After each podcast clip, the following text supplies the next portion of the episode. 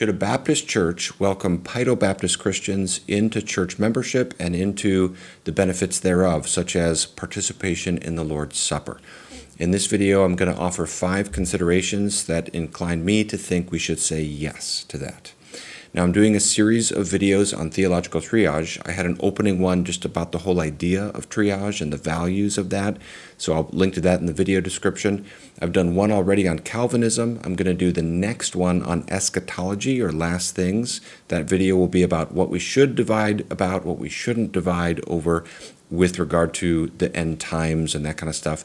This video is on baptism, and I'm going to make a case for open membership. That means a church could practice credo baptism while still, that is, you only baptize those who make a credible profession of faith in Christ and yet receive into membership some Paedo Baptists. And I'll link to a couple of things in this. I had a dialogue with Jonathan Leeman several years back on this question. He's a great, articulate person on the other side. I'll link to our dialogues. I'll just link to one, and you can see all the others after that one.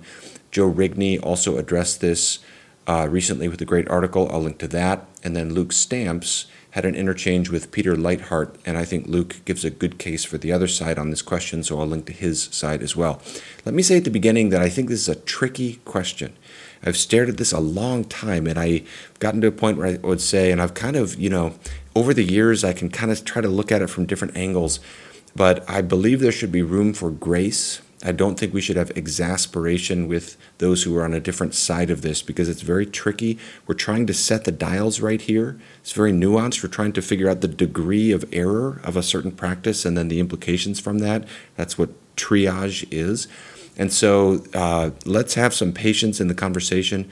The main goal of this video is not to offer a final word that settles everything. It's more to make a contribution and hopefully advance the conversation uh, hopefully, if nothing else, just advance understanding about um, and advance clarity in the midst of the dialogue. Now, one final comment before we dive in and I give the five appeals, and that's the majority of viewers of my channel are probably non Protestants, at least going by the comments. The majority of comments tend to come from non Protestants. Maybe it's close to 50 50 or 60 40 in favor of non Protestants. And I love that. I learned so much from that. It's enriching to me. I'm honored to have viewers from other traditions. I think it's great that we're talking.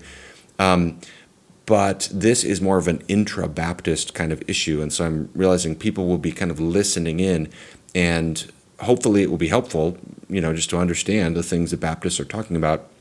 I know some people might have a triumphalist kind of posture about it, like, ah, these Baptists, you know, they disagree so much, and this is exactly why you need to join the one true church and this kind of mentality.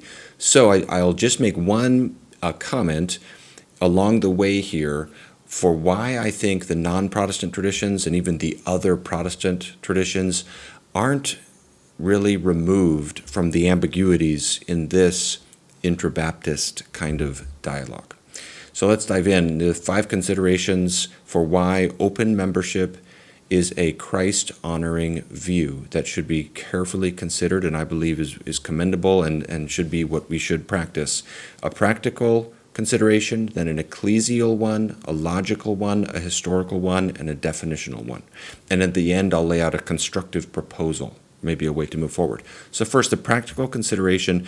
Before we get into all the different categories and nuances here, let me share the on the ground kinds of scenarios that generate the anguish and pain that lead to this question. So if you imagine you have a godly Lutheran, uh, take someone like Richard Wurmbrand, someone like that, one of my personal heroes, or a godly Anglican, someone like John Stott, another personal hero of mine, C.S. Lewis, someone like this, or a godly Presbyterian, uh, Samuel Rutherford. I, my middle name is Rutherford. I was named after him. He's a uh, another hero of mine, may, or, or John Wesley, someone like this, okay?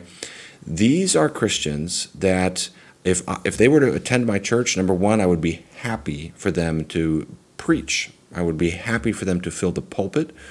And I would be deeply honored to be worshiping alongside them. If I was in the pew and Richard Wurmbrand is right down the you know I'm thinking like wow I'm honored to be worshiping with this wonderful Christian who's a way godlier Christian than I am and if you you know look up Richard Wurmbrand and learn about his life Um, and there's a sense of pain and anguish at the thought that this person could come to my church, preach at my church, but not even receive the Lord's Supper at my church, let alone administrate it, not even receive it. And this pain and anguish is ratcheted up when you're considering geographical regions that don't have another gospel believing church. So that this person is then put in the position of not having the Lord's Supper at all or, or membership in the local church at all. And the just originating question I know this is not settling anything just yet, this is just the springboard. Uh, the originating question here is just is this really what Christ would want us to do? Is this pleasing to Christ? Is this consistent with his prayer in John 17? Or is this an aspect of our heritage that maybe we want to give another look at, especially in light of the turbulence of our world right now? So before getting into anything, that's just the initial appeal to say, this is where we're coming from. This is the kind of on the ground reality because, you know, those are four Christians I've mentioned, Wurmbrand and Stott and so forth that aren't alive today. I don't want to embarrass someone out there by mention, but I know many godly Baptists that I'd put in that same rank. There's so many people like that. Okay, so that's what generates the question. That kind of cracks it open. That leads to the second consideration, which is an ecclesial consideration having to do with the church. And this is really the heart of the matter. And the question is, what is the purpose of church membership? And relatedly, what's the purpose of the Lord's Supper? And I would basically say, to condense down. I'm going to try to be succinct in this video, present some of the fruit of my thinking, but not all of the nuances. And you can read the articles. But um, the purpose of the Lord's Supper, in part, is a celebration of unity in the gospel. That's why Paul's making much of the imagery of that there's one loaf. Um, and related to that, the purpose of church membership, in part, is an expression of unity in the gospel part of the reason we have church membership is to distinguish as best we can uh, Christians from the world. We're demarcating those who have a credible profession of faith in Christ from those who do not. So, church membership and the Lord's Supper are not an expression of unity about baptismal conviction. They are expressions of unity in the gospel. The purpose is not to distinguish the Baptists from the non Baptists, but the Christians from the world as best we can. And that's why we have church membership in part. And so there seems to be this massive inconsistency that arises in saying, oh, I'm trying not to overstate this because I know these conversations are delicate. So let's forget I said massive. There seems to be a, a, a real inconsistency in saying, on the one hand, to this person, you are my brother in Christ or my sister in Christ in the gospel. Um, but at the same time, then saying we cannot express that in these most basic foundational ways of membership and the Lord's Supper. And the question here is not whether our baptismal differences are going to be a source of disagreement and division. They are. The question is whether church membership is the level at which the division should happen, given the purpose of what church membership is. Because to exclude someone from membership in the church is a very serious act. And that is why we shouldn't envision this conversation as a matter of strictness versus leniency. Like the open membership view is, is, is more lenient and accommodating, and the uh, closed membership view is more strict and rigorous. The question is where we are strict and where we are lenient.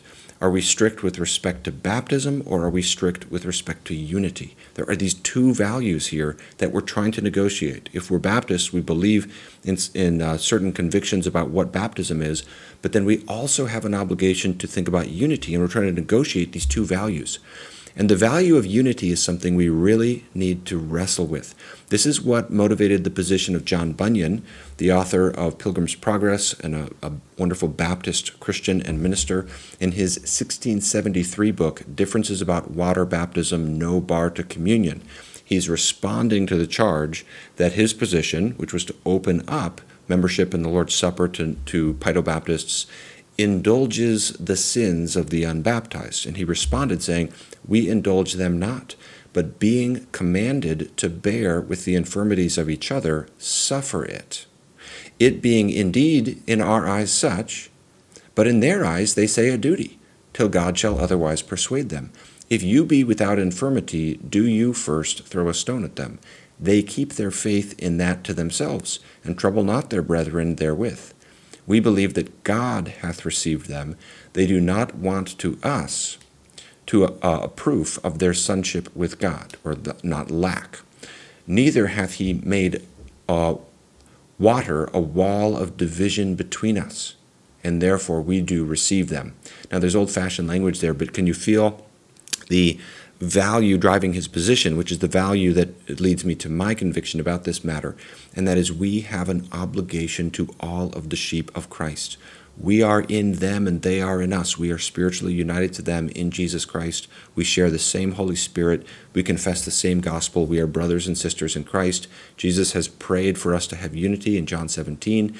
And so, as important as our differences are here, why not hammer them out and wrangle through them in the context of church membership, as we do on many other matters? Okay? That leads to the third appeal, which is a logical appeal, and that's if you would bar someone who was baptized as an infant from becoming a member, would you excommunicate them if they were discovered to have been baptized as an infant? If paedobaptism stops them at the front door of local church membership, why shouldn't it kick them out the back door? In other words, say you arrive at a local church as a, a pastor or you come on the elder board and a year into your service, you discover there's someone who's a member of the church who was baptized when they were 15 months old, let's say. And they are convinced in their conscience that that suffices, and that's a legitimate baptism, and they cannot, in good conscience, be quote unquote rebaptized. So then the question is does that become a matter of church discipline? And if not, why not? And that's one way of helping us see how serious an action it is to bar someone from membership in the local church. The front door and the back door should seem to be consistent because they're both doing the same thing. You're keeping you in the house or outside of the house, or in this case, the church. That leads to a fourth consideration. This will be just a little longer. I'll try to go fast. And that's Credo Baptists must take to heart that our position is a minority one within the historic Christian church. And therefore, the position that paedobaptism excludes one from membership in the local church raises a concern of a sectarian posture toward the broader church that doesn't really sufficiently honor Catholicity or the wholeness of the church. So, from Augustine to the Reformation, paedobaptism comes to predominate. Now, we can leave a little wiggle room there. Some argue that it's, you know, Augustine's influence is so huge, but some will argue that it takes a little bit of time to fully spread. And, you know, I've talked about this in other videos, maybe in Ireland, for example, or certain regions, credo baptism is still practiced for some period of time. Okay, but eventually, you know, if it's 800 years, if it's a millennium, something like that, um, baptism comes to predominate, okay? That means that, that if paedobaptism doesn't count as baptism, baptism vanished for a millennium. For half of her existence, roughly, the Christian church simply lacked the sacrament of initiation. Somehow there's the church there, but there's no public mark of entry whatsoever because baptism just is no more for, for that period of time. And for those Baptists who think that baptismal regeneration is a first rank issue that leads to a denial of the gospel, which is something I also hear. That means that the gospel went away for a millennium or something close to that. You know, the church itself is fundamentally either non-existent or I suppose people would have to say that just you know there's there's first rank heresy in some way like for a millennium something like that and even with Luther it doesn't come back because Luther also believes in baptism of regeneration what I'm trying to get into here is church history and a humble posture not an uncritical posture, but just basic Christian love and humility toward the rest of the church in other places, but also at other times, should really uh, weigh upon us uh, with respect to this concern of Catholicity. And that's why some of us want to say that there can be an error in the church without it having to necessarily mean that the sacrament ceased existing, that it wasn't even baptism at all. In my writings, I've talked about this as an accidental error versus an essential error. And I'm saying you could have an accidental error where it's it's baptism, but it's you know use your adjectives. It's an irregular or improper expression of baptism, but it's still a valid baptism. And uh, you know the metaphor I use for this is imagine people start playing baseball for seven innings versus nine innings. Uh, you could either say you're you're playing baseball wrong, That's an accidental error. Or you could say you've ceased playing baseball. That's an essential error.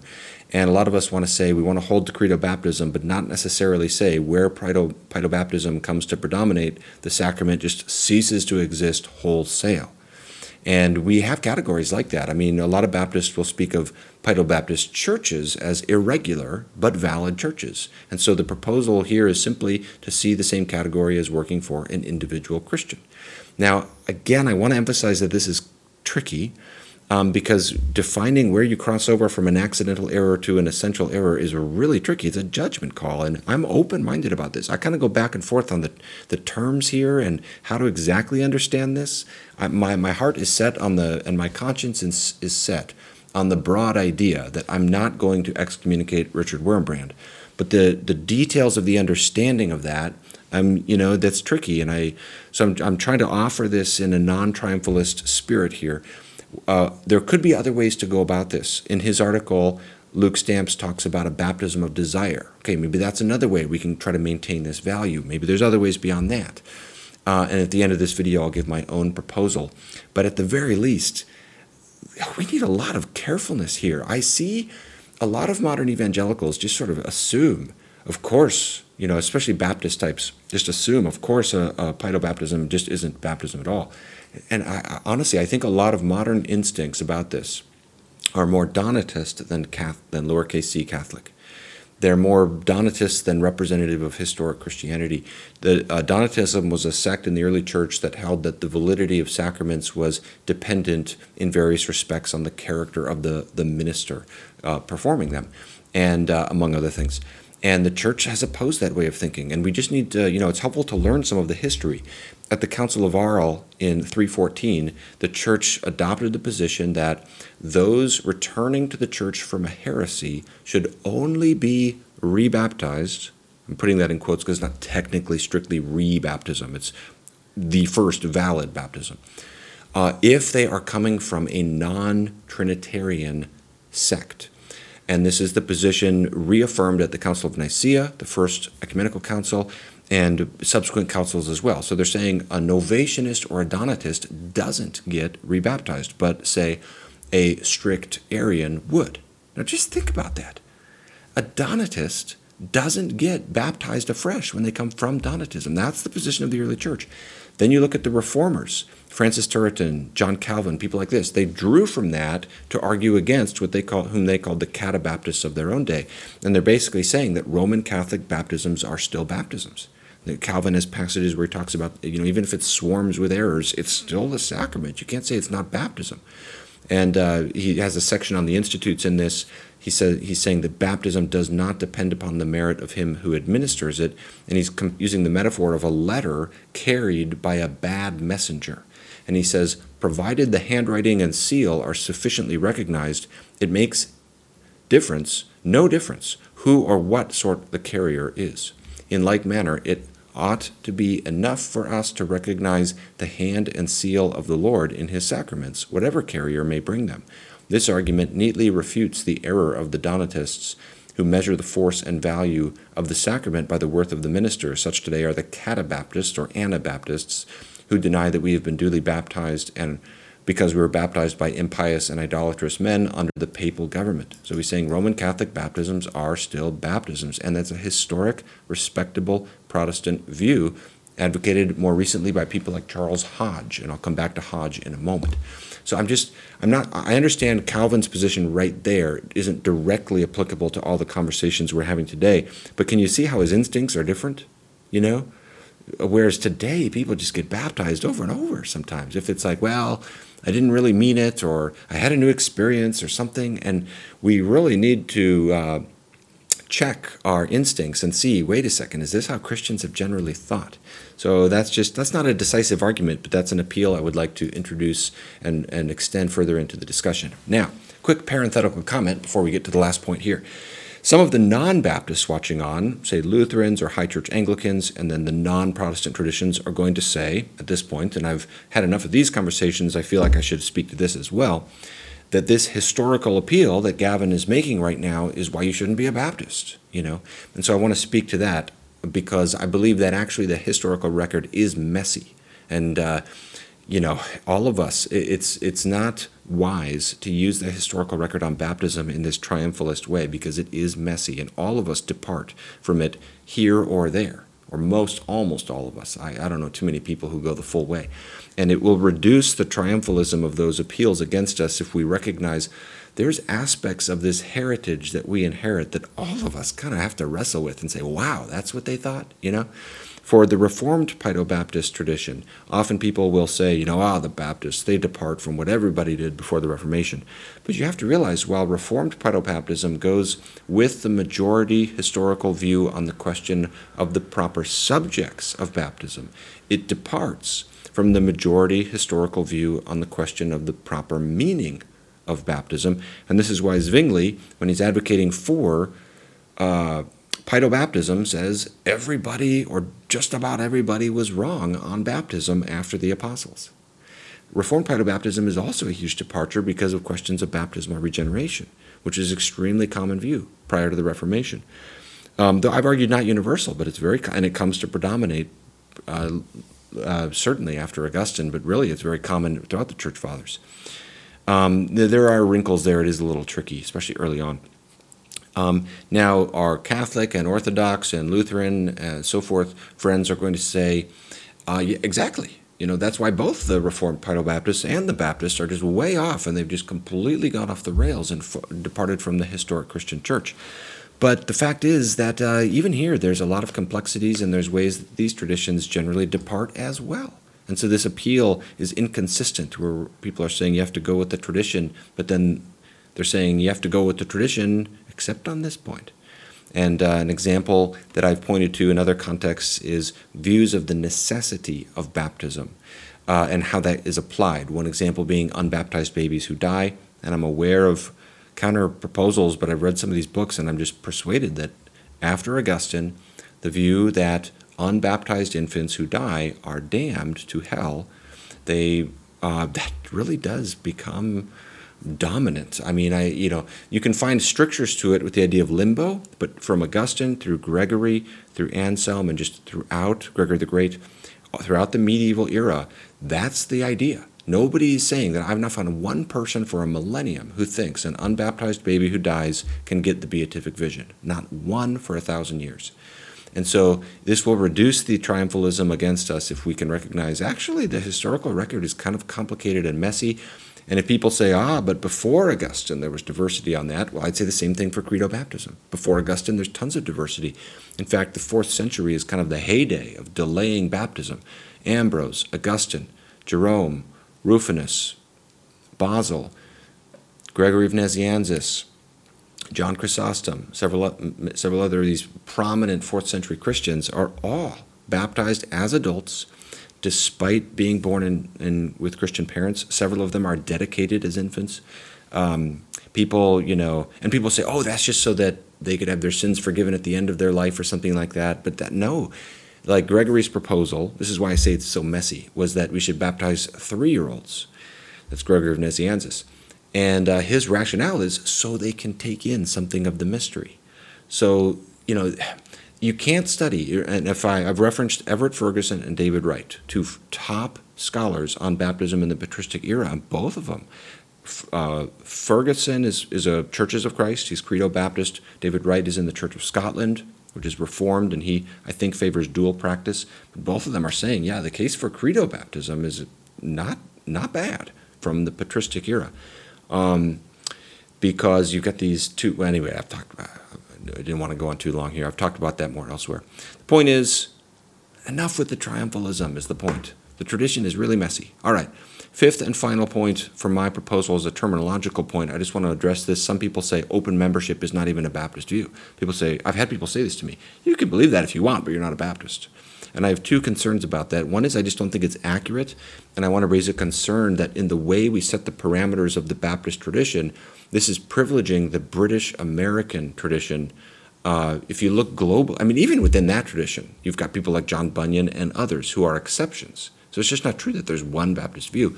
But globally, if you look, uh, you know, elsewhere, you find a spectrum of views, uh, uh particularly.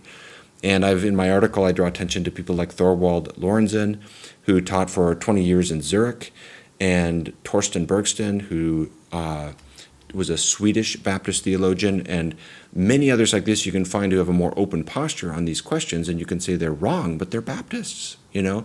And I just don't think it's accurate to say that, like, this isn't a Baptist view. I think the better criticism would be to say it's the wrong Baptist view or something like that. The second concern I have is that, uh, again, there's, there's this worry of not seeing the complexity of tradition. It's also the historic Baptist practice, by and large, to require immersion. For example, Second London Baptist Confession of 1689 says, Immersion, the dipping of the person in water, is necessary for the due administration of this ordinance. So the concern is here, again, if you're going to appeal to the historical view, be consistent with the question of mode as well as with the question of classifying infant baptism. Similarly, the historic Baptist view is to uh, practice not just closed membership, but closed communion. In the 2000 uh, Baptist Faith and Message, Statement of Faith for the Southern Baptist Convention, it says, being a church ordinance, it is prerequisite to the privileges of church membership and to the Lord's Supper. But a lot of churches don't practice closed communion, but do practice closed membership. So then you say, well, are they still Baptist churches? So my point here is just that this appeal of kind of what truly counts as Baptist should be consistent and not just singling out this one issue. Okay, here is my proposal. and by the way, if you're still watching, and if see the problem with making a video like this is I'm going to offend every side. I'm going to offend the Baptists mostly. I'm going to offend the Reformed Paedo Baptists and the the non-Protestants and the, the Lutherans and so forth. So um, if anybody out there agrees with me, I know there are. I mean, but, you know, give the video a like. I'd appreciate the support. And leave it in a comment too.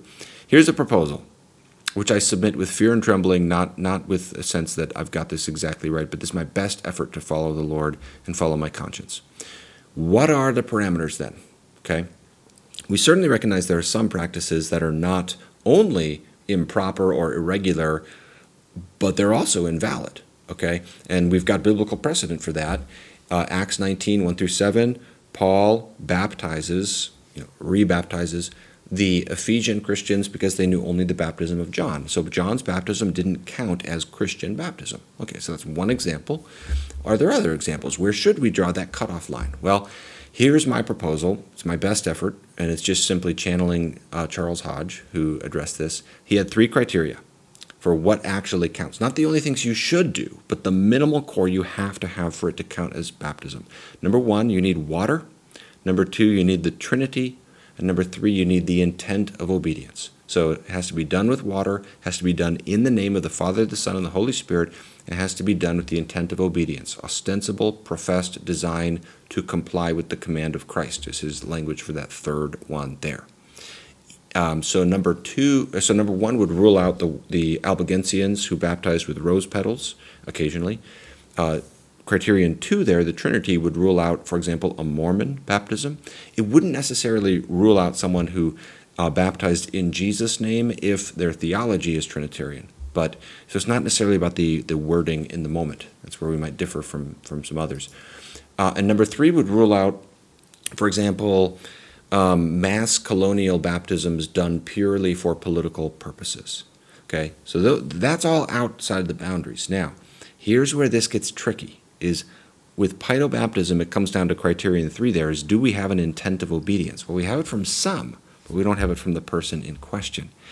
And that's where this gets so tricky. And my proposal is that on practices where uh, baptismal meaning is significantly marred or irregular, such that it's close to the boundary, it's kind of how I feel. You know, I've read a lot of these uh, other Baptist theologians who are kind of saying, like, we're not exactly sure where how to classify baptism from a Baptist, a Credo Baptist perspective. And I understand that. It's tricky to know exactly what do you call this thing, you know, because we would say that this is pretty far from what baptism should be. It's different from how baptism should function from a Credo Baptist perspective. So hopefully a Paedo Baptist watching this could say, you know, not just feel offended that I would call it marred or irregular, but say, you know, if you think this is what baptism should be, I could see how this practice would be pretty deviant from that. So I don't follow Karl Barth's view on this.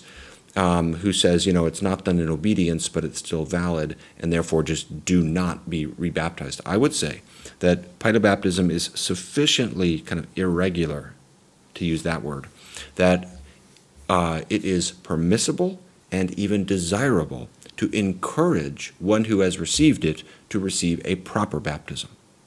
Now, someone will say, oh, then you're encouraging baptism twice, but you have to understand from a Credo Baptist perspe- perspective, baptism is like way out to the side here. It's like on the edge of that. Is that is that a valid but improper, or is it, you know, um, just over the edge into invalid and improper? You know, it's it's tough to say. So, um, however, if a person who was baptized as an infant feels in their conscience that they would be sinning by being baptized in a new because that baptism was valid then we should make provision for them as legitimate members of the Christian church.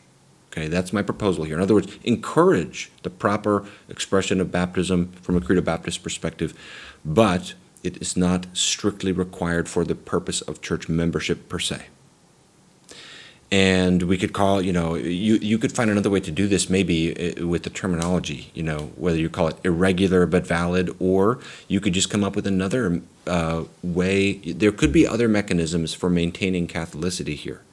But what we're not doing is saying sorry richard wurmbrand sorry samuel rutherford. Sorry john stott. You just don't get to be a part of the church and you can't have the lord's supper unless you just happen to find another church that will let you in because that seems to me to not be uh, what Christ would want us to do. So uh, there it is. That's my proposal. Um, again, I know that this will step on toes in multiple directions, but that's honestly where my conscience persuades me to, to feel and think after much wrestling with this. So I submit this, hoping it furthers a dialogue that is charitable and constructive, and we can keep working about on this. Right now, more than ever, maybe the prayer of John 17 is important to remember, and we need to, you know.